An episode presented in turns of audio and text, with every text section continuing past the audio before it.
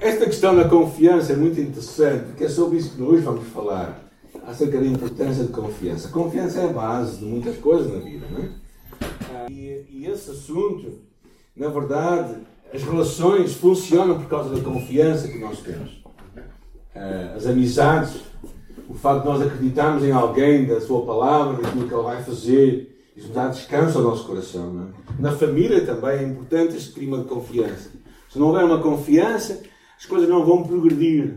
E também até nos negócios, a confiança é fundamental. É interessante, o dicionário diz assim: o que é confiança?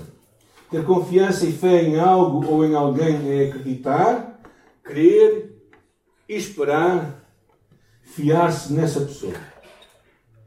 E no nosso relacionamento com Deus é fundamental a confiança. Eu, eu diria que se nós pudéssemos resumir o que é ser discípulo de Jesus, possivelmente será alguém que aprende a confiar em Jesus.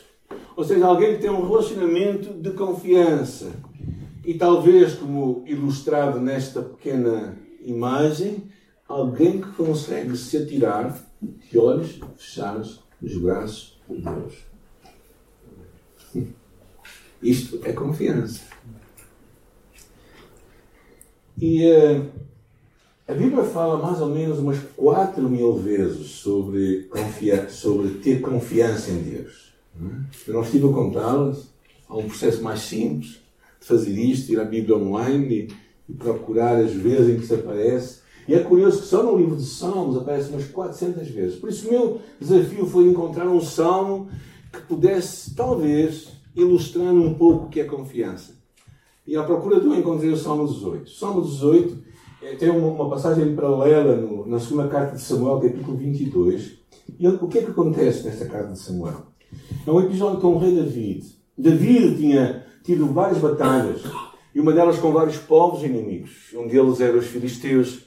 E, e, e David, depois de ter muitas vitórias, ter sido liberto também das mãos de Saul, tentado por várias vezes à porta da morte, né? Na verdade, Davi não teve uma vida muito fácil. Mais à frente, até o seu próprio filho tentou matá-lo. Mas o que percebemos na história dele é que realmente David experimentou isto. E por isso, resultado daquilo, ele escreveu 2 Samuel, capítulo 22. Lemos este salmo, o Salmo 18. E o Salmo 18 é um ilustrativo do que é confiança em Deus. Ah, e, e, por isso, quando abrimos o Salmo, é muito interessante, porque diferentemente da carta de Samuel, esse Salmo tem mais uma coisa do que a segunda carta de Samuel, capítulo 22. E é somente a primeira frase. E a primeira frase é David falando na primeira pessoa, porque ela é que está a escrever o Salmo, e diz: Eu te amo, ó Senhor, minha força. E a primeira coisa que nós percebemos é que a confiança nasce num relacionamento de amor e de intimidade com Deus. É tão evidente nestes versículos esta proximidade que ele tem com Deus, quando ele diz: E eu te amo ao Senhor, minha força.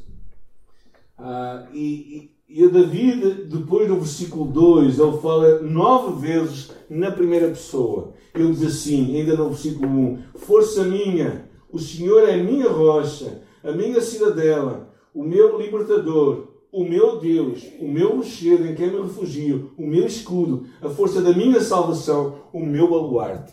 David fala numa experiência pessoal com Deus. E a nossa confiança em Deus só vai acontecer quando tu tiveres uma experiência com Deus. Uma experiência de proximidade com Deus. Ou seja, David não dá uma série de conceitos acerca de Deus. David não diz o Senhor é um refúgio, o Senhor é uma fortaleza, o Senhor é, é, é, é um, lugar de, um lugar seguro. Não, ele diz o Senhor é o meu lugar seguro. Ele é a minha fortaleza. Então nós temos que, para desenvolver confiança em Deus, nós temos que ter uma relação em primeira mão. Nós temos que ter uma relação em primeiro nível com Deus. Temos que experimentar Deus. Na Bíblia, Estudo Espiritualidade Emocionalmente Saudável diz assim: ter Deus como herança é um privilégio para poucos, mas Ele está disponível a qualquer um de nós. É uma questão de escolha. Deus é a certeza de tempos melhores e de apoio nas dificuldades e esperança nos momentos difíceis. Por isso, David, por nove vezes, só num versículo, ele fala quem Deus é para ele. A minha força, a minha rocha, a minha fortaleza, o meu libertador, o meu rochedo, a minha proteção, o meu escudo, o meu poder, aquele que me salva, o meu lugar seguro. Sem dúvida, Deus era para David um lugar seguro, um lugar indestrutível, um lugar intocável. Agora é interessante tu e eu pensarmos que Deus não é nem nunca será o que nós experimentamos, mas certamente precisamos de experimentar o que Ele é e quem Ele é para nós. O que é que eu quero dizer com isto? É que Deus não se resume à nossa experiência. Deus vai muito além disso. Mas nós precisamos de experimentar um relacionamento em primeira mão com Deus. Nós não podemos falar de um Deus dos outros, precisamos de falar do nosso Deus. E precisamos ter uma experiência em primeira mão com Deus. Às vezes ouvimos histórias, não sei quantos de vocês gostam de ouvir histórias acerca de missionários ou de pessoas que passaram grandes coisas na vida. Alguém gosta? Eu costumava de ler muitas coisas e ficava fascinado com aquilo. Mas sabes como é que eu faço crescer a minha confiança em Deus? Não é lendo histórias, é experimentando a história de Deus na minha vida. Há 28 anos, quando nós viemos para aqui, começar aqui a igreja, eu e a minha esposa, tivemos tempos muito difíceis. E como às vezes nós somos um pouco mais lentos em aprender, Deus também teve que ter algum trabalho comigo. Porque durante um ano nada funcionava. Durante um ano tudo o que nós fazíamos não estava certo. E nós tivemos que chegar a um ponto em que Deus basicamente teve que nos dizer assim: Olha, eu não quero os teus dons, eu não quero as tuas capacidades, eu quero-te a ti. Estás disposto a te entregares a mim e confiares em mim? Esta foi a proposta de Deus para mim. Então, quando eu percebi isto, que a minha experiência tinha que ser com Deus em primeira mão, e quando eu me consegui entregar a Deus, então verdadeiramente a minha fé começou. A minha confiança iniciou e o que percebemos nesta história de David é que ela começa nesta experiência que ele tem com Deus, mas ela cresce à medida em que ele tem desafios à sua volta. Reparem o versículo 3. Versículo 3 do capítulo 18. Invoco o Senhor, digno de ser louvado, e serei salvo dos meus inimigos. Laços de morte me cercaram, torrentes de impiedade me impuseram terror, cadeias infernais me cingiram e tramas de morte me surpreenderam. Que tipo de vida vocês acham que David tinha aqui? Quando vocês leem isto, é qual é a vossa imagem de David? O que é que ele estava a sentir? O que é que ele quer dizer com estes laços de morte me cercaram? O que é que ele quer dizer quando ele diz cadeias infernais me cingiram e tramas de morte me surpreenderam? Eu estava no Algarve a passar férias, não sabe? Estava a passar com medo. Estava a passar um mau momento de morte. Um momento em que a sua vida estava mesmo por um fio. Estava a ser perseguido, estava a ser acusado injustamente. Há vários episódios que David experimentou até aquela altura. Isto aconteceu, este salmo foi escrito antes da sua experiência com Betseba. Mas até ali David tinha experimentado muitas coisas, tinha experimentado momentos difíceis da sua vida. Por exemplo, um momento em que ele vai para a guerra e de repente deixa a sua mulher, os seus filhos e toda aquela gente lá, e de repente os inimigos vão, invadem e levam toda aquela gente cativa. E os seus amigos, aqueles 600 homens que ele levou com ele para a batalha, se revoltam contra ele e pensam em tirar a tosse. E por isso, a vida dele teve várias vezes em risco. E naquele momento, o que é que ele faz?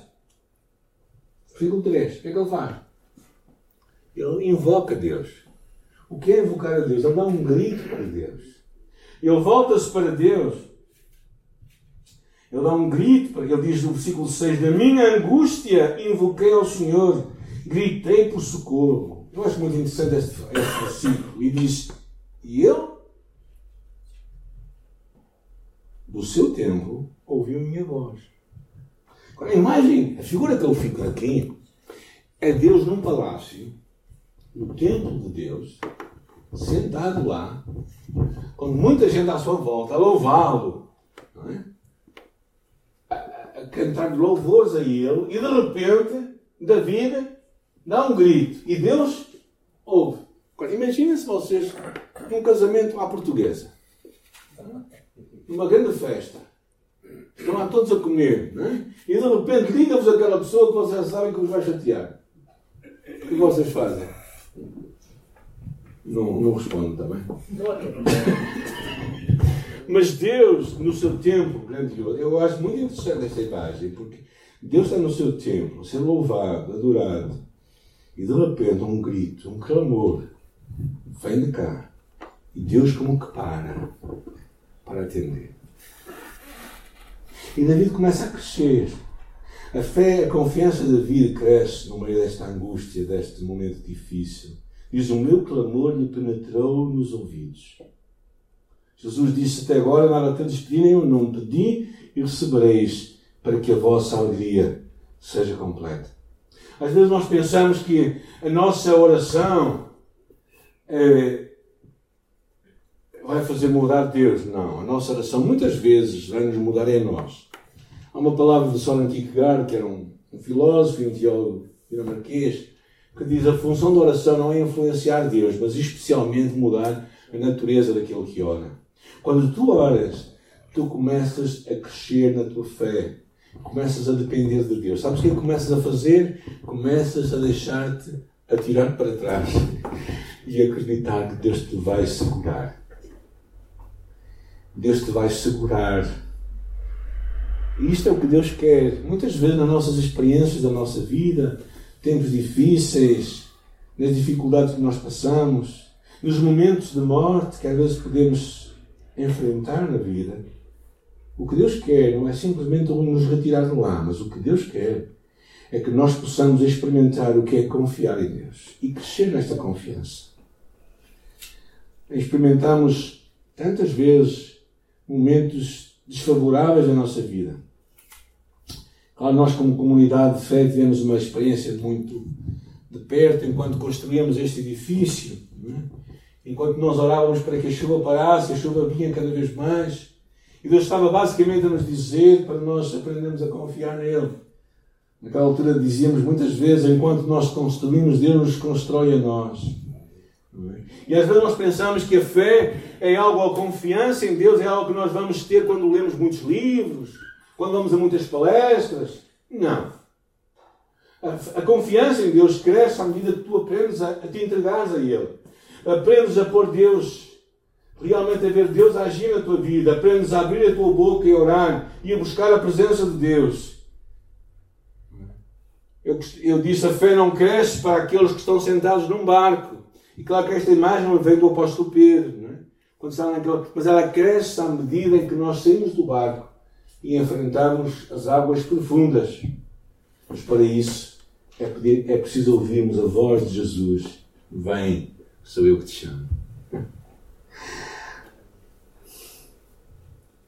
Então o que Deus está a pedir-te a ti e a mim é que nós aprendamos que o grande propósito de Deus é que a nossa confiança seja completa nele.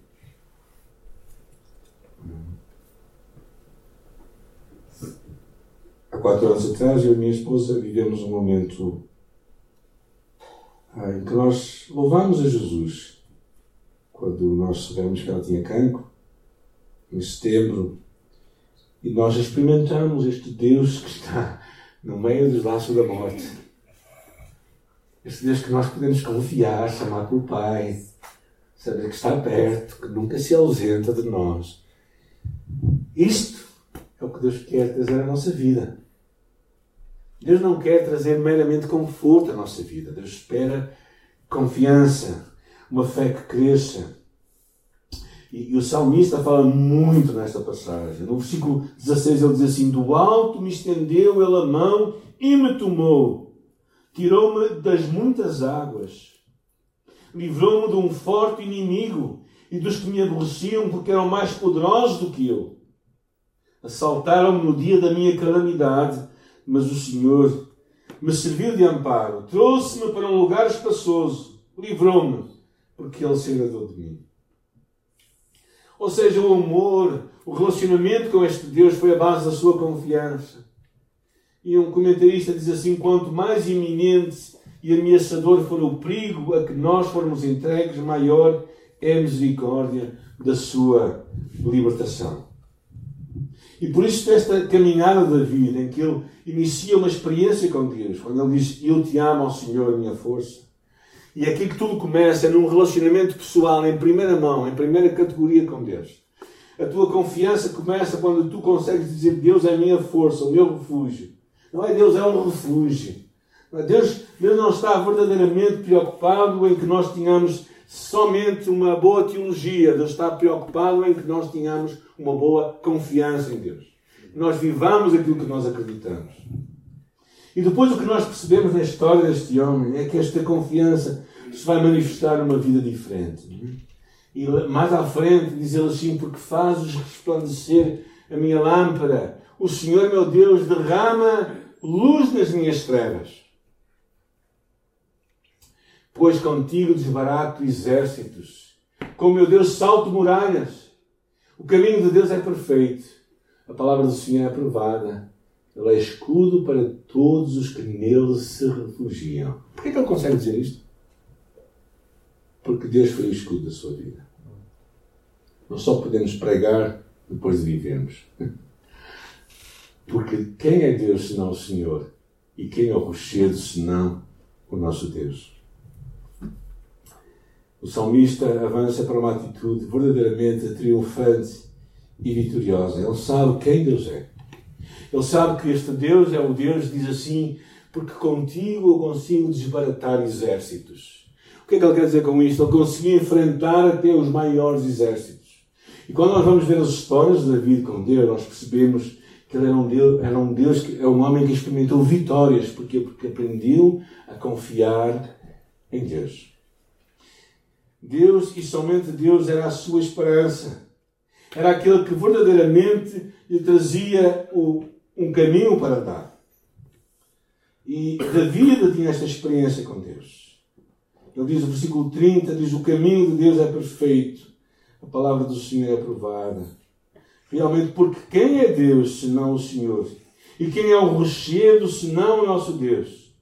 eu não sei o que estás a passar na tua vida, não é? mas na nossa comunidade temos alguns irmãos da Ucrânia. Ah, eu tenho percebido um pouco a dor que eles sentem. Ah, tenho sentido um pouco a, a pressão que eles têm todos os dias. É?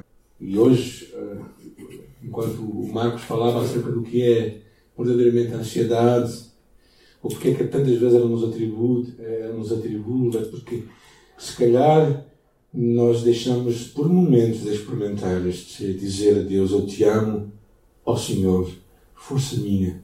Deixamos ter uma experiência em primeira mão. Deixamos que as, as coisas à nossa volta sejam maiores que o nosso Deus. Aquele episódio que todos nós conhecemos de David, quando iniciou a sua sua caminhada como guerreiro e o encontramos enfrentando Golias. E encontramos e vemos David correndo para Golias. Sabemos que quem David estava a ver não era Golias, quem David estava a ver era Deus, o Deus dos exércitos. E muitas vezes esse é o grande desafio que tu e eu temos perante as nossas dificuldades, talvez que estejamos a experimentar, e talvez nós possamos dizer assim: bem, será? Talvez a pergunta que eu tenho para ti hoje é: será que Deus é de confiança? Será que tu podes confiar em Deus? Será que tu podes te atirar para Deus?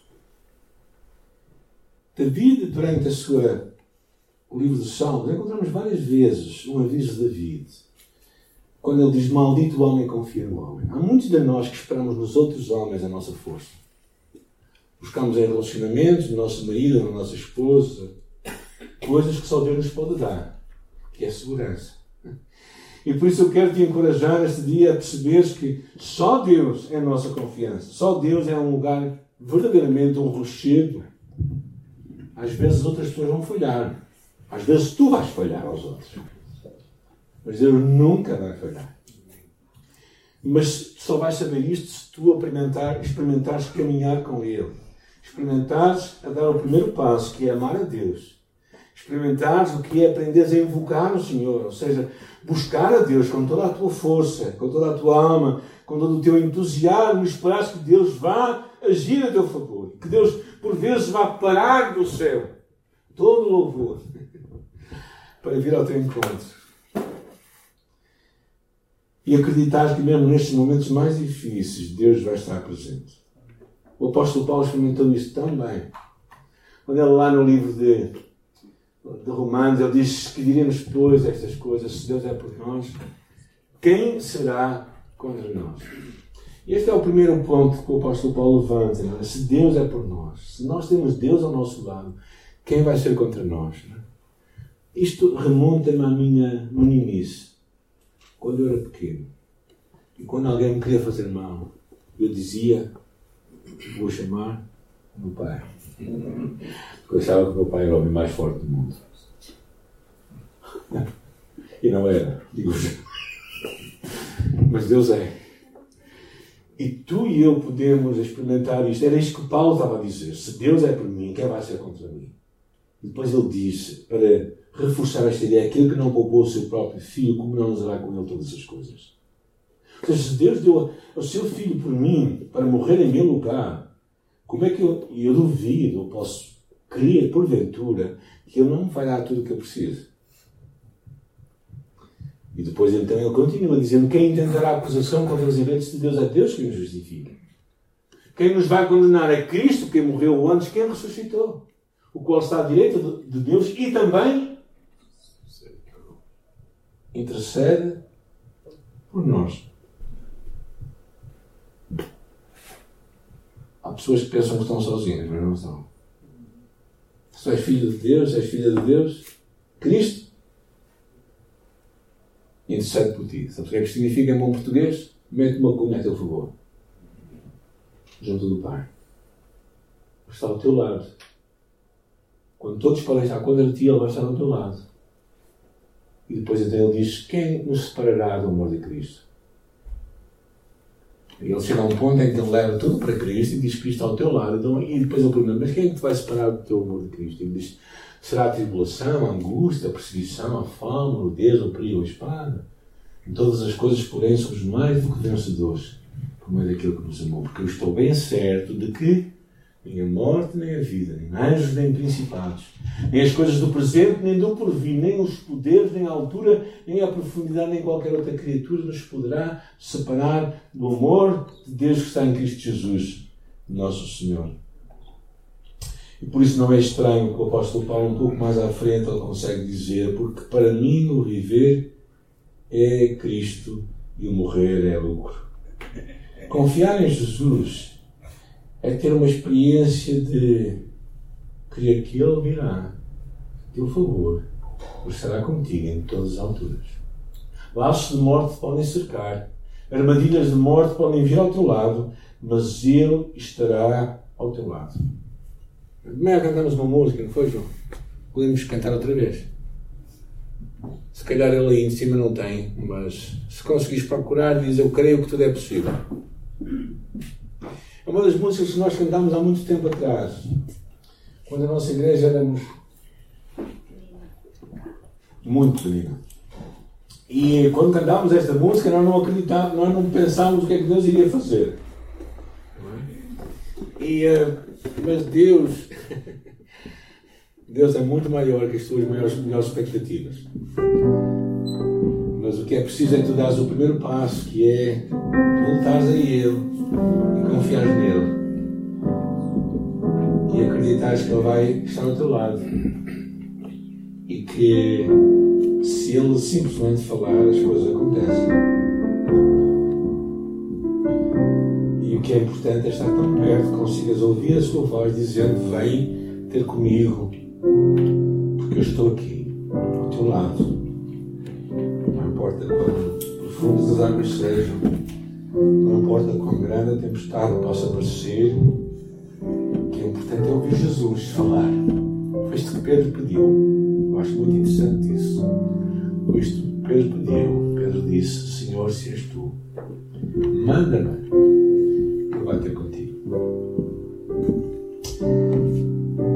E acho que um dos maiores problemas que nós temos na nossa vida é que deixamos que as circunstâncias à nossa volta muitas vezes nos impeçam de crer que Jesus irá ao nosso encontro. Ou então começamos a ficar tão inebriados pelo barulho à nossa volta que deixamos de ouvir Jesus. E eu acho que é o que nós precisamos é, é chegar a um ponto da vida em que nós conseguimos dizer: Eu te amo, Senhor, rocha minha, meu libertador.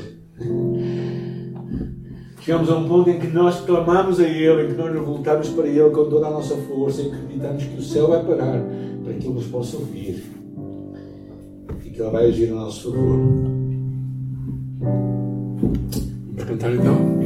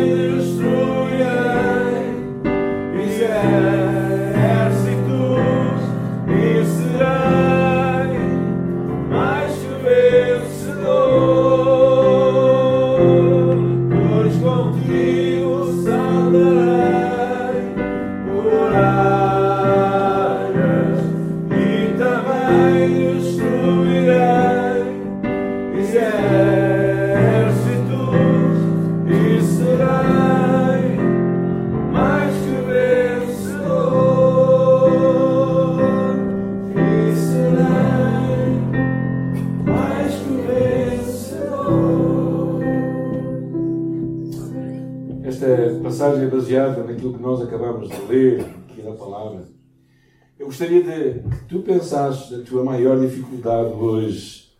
Será que podes confiar em Deus? Podemos voltar ao PowerPoint. Será que podes confiar em Deus? Será que Deus é verdadeiramente capaz? Queria deixar com três pensamentos que eu acho que chaves para nós terminarmos. A primeira delas, primeiro é que Deus se interessa por ti. Claramente percebemos isto nas palavras do apóstolo Paulo, não é? Se Deus é por nós, quem será contra nós aquele que não poupou o seu próprio filho? O amor de Deus é verdadeiramente ah, indiscutível. Porquê é que tu confias em Deus? Porque Deus verdadeiramente te ama. E eu penso que quando nós, por momentos, eh, deixamos de confiar em Deus é porque deixamos de ter perto o seu amor naquela altura. Deixamos de conseguir ouvir a sua voz, a voz do salmista: Eu te amo, Deus. Eu te amo, Senhor, dizia o salmista. Não é? Precisamos de começar aí, começar a perceber que Deus também nos ama e nós precisamos de amar. A segunda coisa é que Deus é muito maior do que as tuas melhores expectativas. Ele é muito mais poderoso e capaz do que tu possas eventualmente imaginar. Deus criou o mundo. Deus deu vida aos mortos. Deus ressuscitou pessoas. Deus, Jesus curou pessoas de uma forma incrível. Ele é capaz de fazer o mesmo por ti hoje também. Este dia. Não é impossível para Deus. O livro de Gênesis, capítulo 17, diz: Haverá por acaso alguma coisa impossível para o Senhor? É tão interessante pensar que todas as três mulheres dos pais da nação de Israel, Isaac, Abraão, Isaac e Jacó, todas elas eram estéreis. e o Senhor as fez ter filhos, porque nada é impossível para Deus. E a terceira coisa é que Deus vai cumprir as suas promessas sempre vai cumprir as suas promessas, Ele é fiel. E por isso eu quero te encorajar hoje, diante desta palavra, a teres uma experiência em primeira mão Não seis daqui dizendo a palavra foi uma bênção para a minha vida. Não, seis daqui dizendo eu, eu creio, eu posso confiar em Jesus, eu posso acreditar nele, eu posso levantar um clamor ao Senhor, eu posso esperar que Ele vai agir a meu favor. E às vezes Deus está tão somente à espera, à espera no céu, de parar a festa para te ouvir a ti e a mim.